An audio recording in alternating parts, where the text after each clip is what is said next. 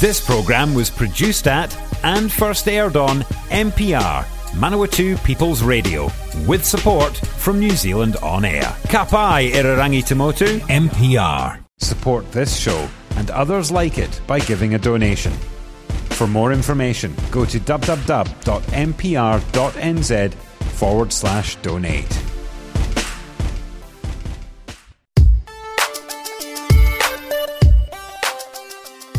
Morena no mai kiti korero. Welcome to the catch up on Manawatu People's Radio. Te reo irarangi o na tangata o Manawatu. It is a Friday morning, uh, and that would normally mean that we turn our attention to Palmerston North as it relates to central government with MP for Palmerston North, Tangi Utikere. Uh, we did arrange to have the, the interview. Something may have come up, we don't know, but he's not in the studio yet. We're going to give him a few minutes and see if he does turn up. In the meantime, uh, let's play some music. This is a band, Dreams Are Like Water, uh, from 2017 with the uh, song Ineffable. Hopefully, Tangi Utikere will be joining us shortly. And as we barely get through the uh, introduction to uh, Dreams Are Like Water and Ineffable, Tangi Utikere does join us in the studio. Good morning, sir. Morena to you, Fraser, and to uh, listeners out there. Yes, a little bit of uh, light traffic on the roads this morning, but great to be here in person rather than on the phone. Yes, indeed. And uh, no, the weather does bring out uh, a slightly more interesting driving characteristics well, amongst an, an appropriate uh, piece of music, perhaps, to, uh, to yes. wait for me there. Didn't even think about that. That was just the next one that was queued up. Um, yes, MP for Palmerston North, Tangi Utikere, joining us for the catch up this morning. And there's there's quite a lot to get through. Mm. Um, and there's a list that uh, Catherine, uh, your your PA down in Wellington, I believe, based here in oh, Palmerston Here Palmerston yep. She's she's put a list together for us, which we'll get through. But a couple of things that are top of mind at the moment. Obviously, the relaxing of the uh, COVID protection framework, which I, I, found quite interesting. I thought it would be a, a, a, descending into orange would be the next logical set, but we're we're revisiting what red means.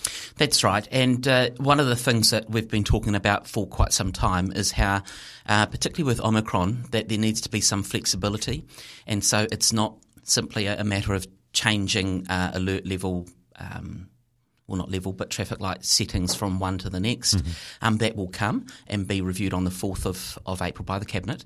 But it is about looking at what red light settings look like. And so, and, yes, those changes kick into And I mean, they're really quite simple. It's kind of hard to imagine anything less than red. I mean, the outdoor uh, caps have, have gone, uh, indoor caps have doubled. You're allowed 200 people indoors now. Vaccine mandates will be uh, lifted. We don't need to scan anymore. I mean, it's basically BAU with masks. Well, the, the for the most part. The interesting thing with that is because you know our high vaccination rates are at a really high level. Um, that, that the nature of the Omicron virus being in the community. I mean, you know, this week we've seen our, our largest number of cases here in this particular region and in this city, um, close to a thousand. Uh, that are in hospital across New Zealand. So it, it, just means that things are a little bit different uh, and that those decisions have been able to be have been able to be made. Now, it's quite interesting here in Mid Central. Uh, on Wednesday, we were speaking to Matt Dallas from the Manawatu Standard, looking at Mid Central COVID numbers, and, and they're high. I mean, we are not over the peak in, in Mid Central at all. Um, yes, some other places might be, but is, is it is it uh, reasonable and sensible to lift all of these protections in Mid Central right now? Well, it, it is still when we look at the alert level, um, well, the traffic light settings, they will be reviewed in, in, in, a matter of just over a week. But I did actually meet um, with Kath Cook, who's the CE of our DHB here on Tuesday and you know we're we're sort of heading at that crest of of the peak for us. She tells me um, we're not quite there yet and not quite through it, but it just means that people still need to be vigilant. People mm. need to be making sure that they are wearing their masks, that they are socially distanced, that they're sanitising, and actually that they follow the advice that's given. That if they're unwell, that they stay home, that they they do take um, you know tests and that they, particularly if they're household contacts as well, that they follow through with their seven day um, isolation period. It was. Uh, we spoke to Helen Warboys yesterday uh, about this as well, and how they're relaxing the the requirements for their council facilities as well. Every step of the way during COVID it has been about protecting our most vulnerable. It was generally uh, accepted that if you were vaccinated, and even if you weren't, if you were a, in air quotes healthy human being, you would most likely get through COVID, um, but our most vulnerable wouldn't. So we had to lock away our old people and our, our, people that were immunocompromised, and they saw these these settings that we've had up until today uh, as being a, a, protection. That protection has been removed now. Are we not running the risk of uh, our more vulnerable members of our community shutting themselves away because they're still terrified because COVID is still here? And, and I see that Palmerston City Council have made similar uh, announcements announcements overnight in terms of, you know, libraries, Lido, mm. all of those facilities as well. I mean, libraries, stereotypically, that's where a lot of vulnerable yeah, people go. And and many of us who've been involved in community in the community sector often send individuals to the library, for example, if they need some assistance with computing and those sorts of things and access to information as well. Um, but the, the, the point in having those strong uh, public health measures is based on advice. And I have to reiterate that all of these decisions have been based on the public health advice from experts that have been given to the government and those that make decisions. But the the protective measures that were um, adhered to, that were put in place, were to protect our public health system. Um, with more people uh, you know, at a particular point in time, having the virus, having been in contact with the virus, having been vaccinated, so that the impact and effects on them and their whānau is much um, less severe than those that are not or haven't been, uh, then it means that, that those uh, restrictions can be loosened. Um, it also allows us to get back to some sense of normality, although I, that, that's a, a, changing word. Mm-hmm. Um, but I do hear from those that have um, that are vulnerable and have said, well, you know, I'm concerned about, uh, for example, sending my child to school mm-hmm. uh, where teachers no longer will be required to be vaccinated. What I would say is that there are still some sectors for whom there is still a requirement for uh, them to be vaccinated workers, and those are largely in uh, in potentially compromised areas. So, mm. in, in our aged care sector, in health and disability, uh, in corrections, and also in our border force.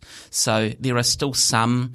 Uh, restrictions in that space, but these decisions have been made based on the public health health advice and also the level of Omicron that's out in the community and the high level of vaccination. Just in terms of vaccination, I'm going to be visiting a couple of vaccination centres later today mm-hmm. because one of the concerns that I do have is that with the focus on Omicron and household contacts and the like, that there's still uh, a little bit of a relaxation on, on people losing the vaccination message. Mm-hmm. Um, and I know that's something that the DHB are, are focusing on as well. So just a, a, reminder to people about the requirement to, you know, get out there and be fully vaccinated, get the booster, and also for children. I think we're sitting at just over 50%. Yeah uh, of children being vaccinated in this particular area. So how, work to be done. How how quickly can we sort of reverse this decision or look at the alert levels again? Because you know, new variant mm. Delta Cron or something. They're yeah. starting to sound more and more like Transformers as the day go as, as the weeks go by. Working through the alphabet. Yeah, that's the one. Um, yeah, the, the next variant could throw a complete spanner in the works again, couldn't it? It could be, and you know the, the, the government has been really clear around that, and public health providers have been clear around that as well. That you know we've put these settings in place to reflect what's happening within the current context of our community mm-hmm. and communities. Um, and sure, things that come along, we need to be uh, versatile and, and flexible to be able to respond to that. So you know, these alert level settings, which is what they were, then they moved to traffic light settings. We are adapting and changing as the circumstances change. And mm. so there may very well be other changes um, in the future. I heard this morning that today is the two year anniversary where we all woke up and we were in day one of lockdown. Yeah. And so, you know, that was a decision that many of us, well, all of us, I'm sure, remember where we were at the time. Mm-hmm. Um, right here. there you go. Um, and, you know, those are the sorts of things that we can reflect on and, and acknowledge that decisions were made. They were difficult decisions. They had to be made. Mm. Um, but the way in which they were made and the way in which the community responded was uh, positively, but also really quickly. Um, so we've proven that we can do it, uh, and I'm sure that you know if there are decisions like that that have to be made, they will be made quickly. They'll be made based on good, strong pub- public health evidence and advice, and the community will respond accordingly. Uh, I, am sort of jump, uh, throwing this at you without any preparation. I appreciate That's that, fine. but I, am reminded um, mentioning Matt Dallas there. One of the stories that we talked about on Wednesday was the South African family uh, in Manawatu. The, the the the husband, the father of the family, is is terminally ill with cancer and is desperately trying to get residency for his family so they have some security before he he passes away, which is an awful situation, and, and I'm sure we all em- empathise or sympathise with that. Um, but his wife is being refused entry because she's uh, too fat. Apparently, she is obese uh, in the eyes of somebody. Um, and this, you know, is is all that. All that is required, really. Let's just disregard the, the years of contribution to our community that one assumes they have because they've been here for a while. Is it, and you know, I know the, the, the standard line is we cannot comment on individual cases, but isn't it time for a bit of an overhaul of the immigration system? I mean, you know, ob- obesity itself has become so vague in terms of its scientific definition. You know, the All Blacks are uh, laughably considered obese from their BMI. Uh, this seems like a ludicrous situation. Well, you're right. I can't comment on individual circumstances, but what I can say is that you know the the, the currency of um, residency and citizenship here in New Zealand is is very strong, and it's something that we obviously protect and something that we all value. Um, and with that come responsibilities, responsibilities to look at what the criteria is. And I, I agree with you that there are uh, certainly, and there should be opportunities for uh, criteria to con- constantly be uh, reviewed and to change as they need to be changed. Um, one of the considerations at play uh, is the, the requirement and, and, potential cost on health system, uh, the requirement for skilled migrants and what that means for New Zealand and, and our economy and our local community. It also, you know, a requirement around uh, demonstrating one's commitment and involvement to the local community. So, and there are many others as well. Uh, good character, um, whether you've had any criminal offending, all of those sorts of things, they all go into the mix.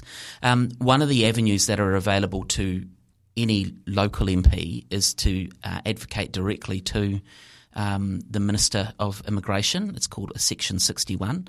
And I get quite a few of those requests. I, I have to say I don't advocate for all, no. but I make a point of meeting with the individuals and their family face to face. And, you know, probably for about 40% of the people that I do meet, I, I do agree that they have, have a, a case and I make that out to the minister.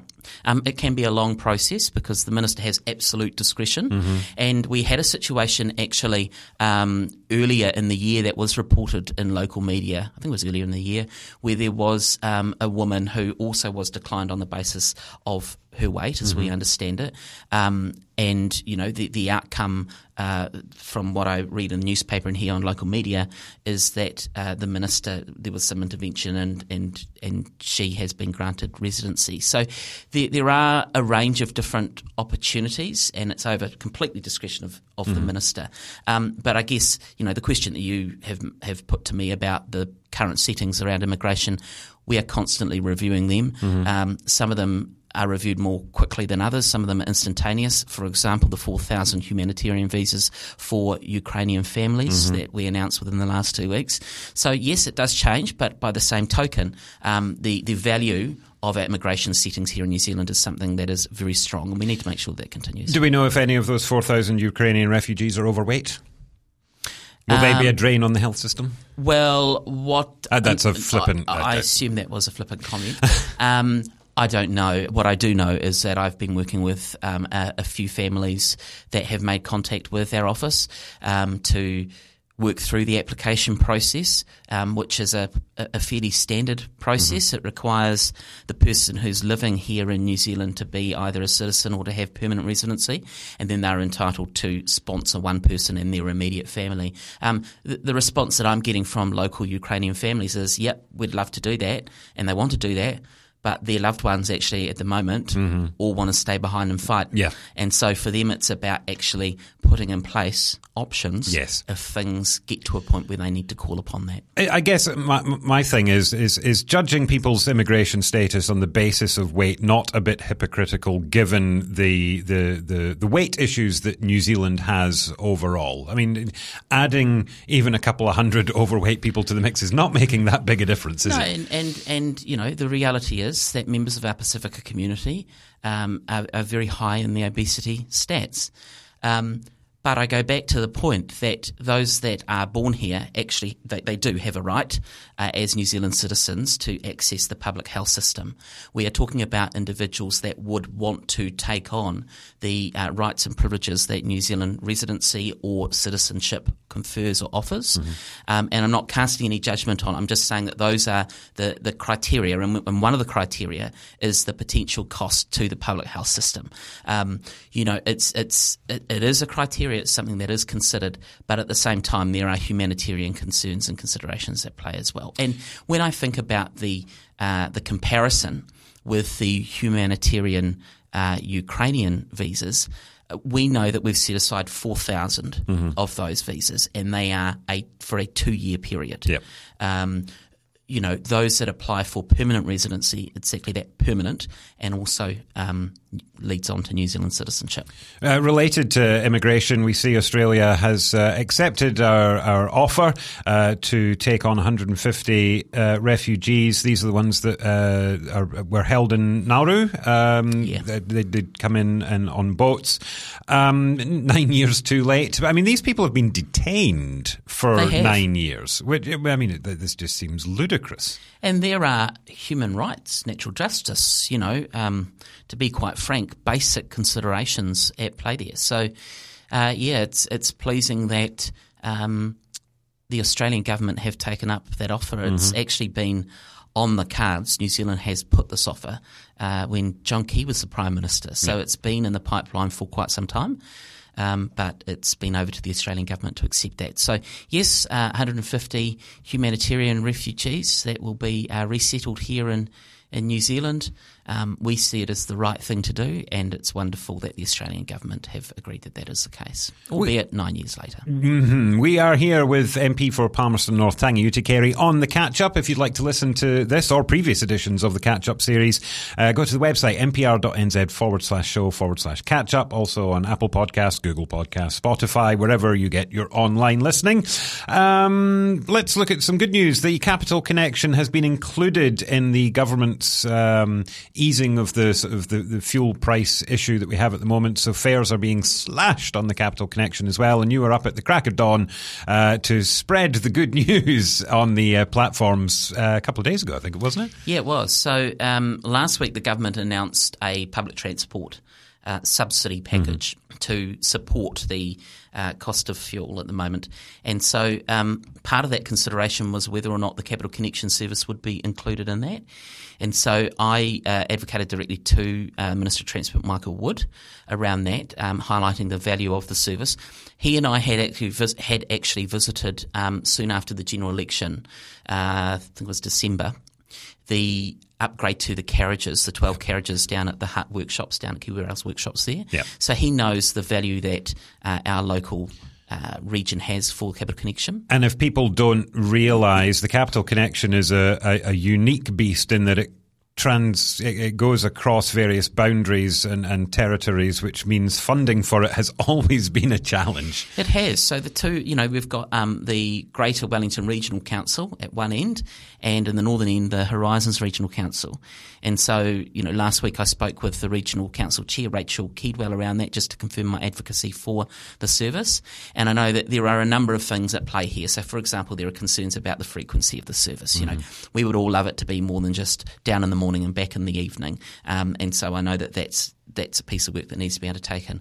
Also, the service at the moment, um, 90% is funded by uh, the regional councils, and so they're, they're, hopeful in the, the budget that that's going to change and that the government will take on more of a responsibility mm-hmm. around that. But this particular announcement this week uh, was about including the Capital Connection in the 50% fare reduction, and so cabinet have agreed to that, and so yeah, I was uh, up at the crack of dawn to head down and, and do a bit of a video to say, hey, this is fantastic news, mm-hmm. uh, to see that the, the, the government have. Um, you know, listened and have uh, taken on board that this is a valuable service. So it, ma- it, will make a huge difference. And the feedback that I'm getting is overwhelmingly positive around that. Well, I mean, for three months. It, I mean, it will be, but I mean, uh, a lot of the people that were down at the platform when you were sharing the good news, they would have been going anyway. It's whether people will leave their cars behind for, let's be honest, uh, a, a, less um, less easy to use service because you know you can take your car whenever you want. You're going to be at the platform at a certain time. Um, will those people transition, and will they maintain that transition if and when petrol prices come down again? So there are two things there. One is that this is an option, and what I'm seeing on social media and the feedback that I'm getting is that people are going to uh, that they're going to make that decision because it's more affordable mm-hmm. for them to get to Wellington. So that's the first thing. The second thing is that it's comparable because there are there is a subsidy being applied to other forms of public service, mm-hmm. but not the capital connection. that is not fair. This is a commuter service largely. It leaves in the morning. It only operates on weekdays. It gets people down to Wellington in time for work and home again yep. after work. So for me, this was about actually making sure that there was an equitable lens across the government's announcement yep. and to include the capital connection just as it was including Te Huia, the service between Auckland and Waikato, yep. and all public transport fares elsewhere, was the fair thing to do. The government has have listened, and as a result, they have valued that this is a, a is a service that needs to be funded. So once you've tackled the equality lens, will you be tackling or, or advocating for increased convenience of, of the, the service? Absolutely, and I know that you know um, the government is already aware of my advocacy in that space around increased frequency, acknowledging that this comes at a cost. And it's a question around who bears that cost, you know, what role the regional council plays, what role fares play within that, but fundamentally what role Waka Kotahi hmm. uh, and government play as well. So yes, there's um, funding, there's frequency of service, and for the time being, there's a three month discount yes. uh, of 50%. And when we look at that, that's cutting the adult fare of $35 down to 17 $17.50. And I had confirmation yesterday that those that do commute um, and buy a, a, monthly pass or buy a, a 10 trip ticket, that those fares are also reduced by 50%, that Very the concessions good. are reduced. So, you know, a senior, for example, who wants to get a 10 trip ticket, it'll cost them $100. Yep. Um, 10 bucks a trip. Um, Which is the cost of one car ride. well, there really? you go. There you go. But the other thing is that those that have already prepaid their monthlies, um, they've been cancelled or refunded so that they can actually um, you know, avail themselves of, of the new rate. Mm. Um, very so quick, good news. Yes, good news. no, very good news. Uh, very quickly, just looking at some of your local electorate activities, which we haven't really been able to look at over the, the past few weeks. Um, you were at the Plastic Pollution Challenge last Saturday. Yes, so Environment Network Manawatu are running regular events uh, as part of the Apami Plastic Pollution Challenge. And so they are tackling largely our waterways mm-hmm. um, and our smaller waterways, you know, our contributories and the like.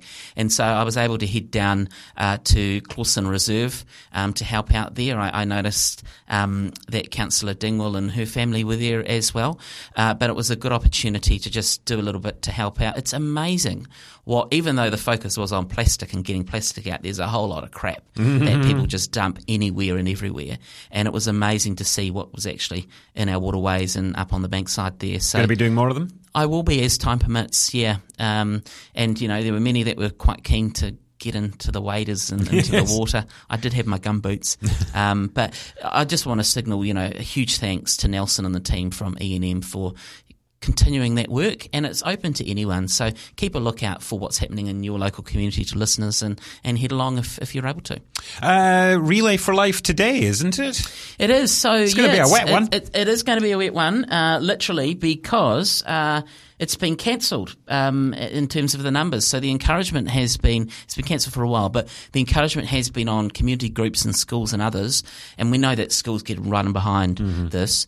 um, to do their own thing. So uh, our youth MP, Hemi, uh, as, as part of a prefect at Boys High, is doing uh, a swimathon. The the links there, him oh, and the prefects, okay. right, yeah. uh, the the equivalent of swimming the Cook Strait. So I've agreed to go down this morning and do a couple of lanes, uh, a couple of lengths. Um, I did suggest it better not be a time trial. Yeah. Um, so yeah, I've, I've, I've, the reason I was late this morning slightly is I had to go back to pack my togs. Um, so I'm sorry about that, but it's for a good cause. Indeed. And you also uh, had a chat to some Massey students about being an MP, which, not to be glib, but that's normally the sort of thing you do for like school kids, isn't it? Well, this was really interesting because it's a, group of second year social policy students. So they right. really did put me through the ringer. Um, and a lot of their, their focus is uh, largely around uh, my role in select committees and how right. select committees actually value those that might have a social policy lens. So yes, it's great as an MP to get the full spectrum of education from um, early childhood through to primary and secondary school students through to tertiary students. And so it was a good opportunity, you know, via Zoom um, to engage with them to answer their questions. Um, they they had a view about MP salaries uh, going into the Zoom and thought that MPs could take a pay cut and put more money into health and other things. Um, incidentally, by the end of the session, they thought that um, for the work that MPs do, perhaps that um, that may not necessarily be the, the case. So that surprised me. Wow! But um, it, it's always a good opportunity to meet with people, and you know, I, I, know it sounds a bit glib to talk about being an MP, but there are many facets to this role that I undertake. Uh, I mean, people, you know, really are quite interested to learn about many of them. Exactly. I don't think a lot of people appreciate. I mean, they they see the, the amateur dramatics in the, the debating chamber. They see you, you know, the, the traditional, you know, patting the dog and kissing the baby. Well, we, we don't kiss babies anymore in this pandemic environment, um, but they see that sort of public thing. But you know, there, there's a lot of reading. There's a lot of very constructive debate and discussion. I mean, I know you and Ian McKelvie, for example, opposite sides of the house, but you get on fairly well. Um, there, there, yeah, there's a lot of that going on, and even the you know wandering around and visiting places across the country, all the travel as well, because you don't get the the, the, the uh, private planes or, or, first class seats. You, you you guys travel cattle class most of the time, don't you? It's yeah, the only I, class that's around. That's true. I do try and sit close to the door to, to get out quickly and on. You know, perhaps close to the end. But um, no, you're right. There are many facets to this role, and when you talk with groups, when you talk with um, second year social policy students, um, there's always something to the role that they're keen to talk about. Mm-hmm. And um, yeah, there are some limitations at the moment, and it's a, a little. I mean, I I entered Parliament during a pandemic, so uh, we're starting to see some of the international travel start up again. Some mm-hmm. of my colleagues this week are in Indonesia. A colleague that's just left Fiji for Australia. The Prime Minister, as we know, will be heading overseas uh, next month. Um, other colleagues have as well. So there are there are different facets to the role that haven't been fully experienced by MPs yet. Mm-hmm. Um, but that, that will come in due course. And yeah, I'm, as you know, I continue to enjoy it. I, I see it as a privilege, but at the same time, I like to connect with the local community wherever I can. Uh, let's just talk briefly, if we can, about your uh, local government pecuniary interest register amendment bill. Uh, for in layman's terms, this is if you vote in the general election, you can look at uh, the candidates and their pecuniary interests, where they might hold shares, how many houses they might have, generally see if they've got a bias or, or anything like that. Not so for local government at the moment. People can uh, have millions of dollars in the bank and be uh, aligned with a Russian oligarch, and no one would know the bet. No one would know the better. Um, but you're seeking to change that, and this amendment bill is going through the House, and generally is being viewed quite positively. It's not being held up in any way, is it? No, no. So um, it's it's actually timely that there's an update because it is a transparency bill. And this week, um, the select committee reported it back to the House. So Ian McKelvie actually chairs that select committee, and uh, he and I have been seeing a wee bit of each other as part of that process. Um, the, the bill has been reported back with some changes to make it a bit clearer, and I'm really happy and comfortable with the changes. It was reported back unanimously, so all of the parties involved think that it's a, a good bill and it should be passed. Some of the changes are, for example, that it will extend to um, community board members. We don't have any, any here at the moment in Palmerston North, but also local boards up in, in Auckland. School um, boards? Um, not school boards, okay. no. Um, so they have to be elected as part of the local government sphere. Um, and also just making it a little bit more user friendly. So instead of absolutely everything being listed, it would be a, a summary mm-hmm. Um, and ensure that there's some consistency. So yeah, I'm really pleased that it's it's reported back. We'll see what the what the House or the Parliament thinks of it at the next step. But um, it, it bodes well for the future. Have you had a chance to witness Ian McKelvie in his Assistant Speaker of the House role? I have, I have, and I took a call um, on something to do with courthouses and I, I talked about how I had been in the in the, the, the speaker's courthouse in in Feilding, although it doesn't exist as a courthouse anymore. Mm-hmm. He is doing a fantastic job, actually, um, and I I yeah he is someone who is respected across and around the house, um, and he is very fair, and I am enjoying his um, light-hearted wit mm-hmm. and his quick quips um, and his reminders to us all, including myself from time to time, to keep it on topic and yeah, on track. Um, and yeah, he's doing an excellent job in that role. Is this a bit of succession planning on, on Mallard's part? Because he's been Speaker for a long time. And, you know, people are always moving a, a motion of no confidence in the Speaker. It's never put, though, and it doesn't succeed. Um, I know, for example, our Deputy Speaker is Adrian Rurawhe, and I think we're really fortunate in that our presiding officers in the Parliament do a fantastic job. It's often not an easy role to undertake. Mm. Um, Ian's, uh, as he call it, calls it his ascendancy into the role, is due to the hybrid parliament and the fact that we need to have whoever that person is physically present. Um, succession planning, we have a speaker at the moment. Uh, as I understand it, there, there is no change to that over recent times, although some people might call for that. But you know, Trevor does a fantastic job as well. It's it's trying circumstances. Mm-hmm. Um, once the speaker or presiding officer makes a decision, it's over to the House to accept that. Mm. Um, it's unfortunate that some members members don't do that and they like to trifle. Um, although I have to say that Mr. McKelvie, when he makes a decision, um, everyone accepts it and they move on. So it, it, it's a testament to his fairness and how well he is. He's, he's, I've always quite liked Ian, and I know this is meant to be a catch up with you, but uh, I've, I've, always liked his sort of allergy almost to that conflict style of politics. You know, I, I, I quite like our catch ups, which will be next Friday if anyone's interested, because I'll say, hasn't the government done a good job in this area? And he, he'll invariably go, yeah.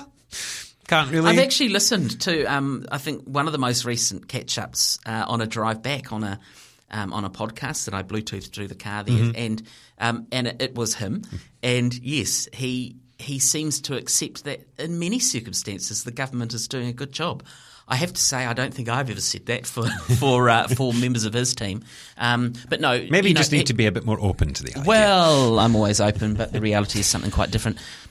Tangi Utikere, Member of Parliament for Palmerston North, thank you for catching up with us this morning. Thanks, Fraser. Everyone, have a good weekend. If you haven't got your vaccination, there are opportunities to do so this afternoon. There we go. Uh, Tangi Utikere, Member of Parliament for Palmerston North, joining us on the catch up. Join us on Monday at half past eight. Wendy Carr from Feilding and District Promotions will be with us. Enjoy your weekend, stay dry, and we will talk to you Monday at half past eight. Bye for now.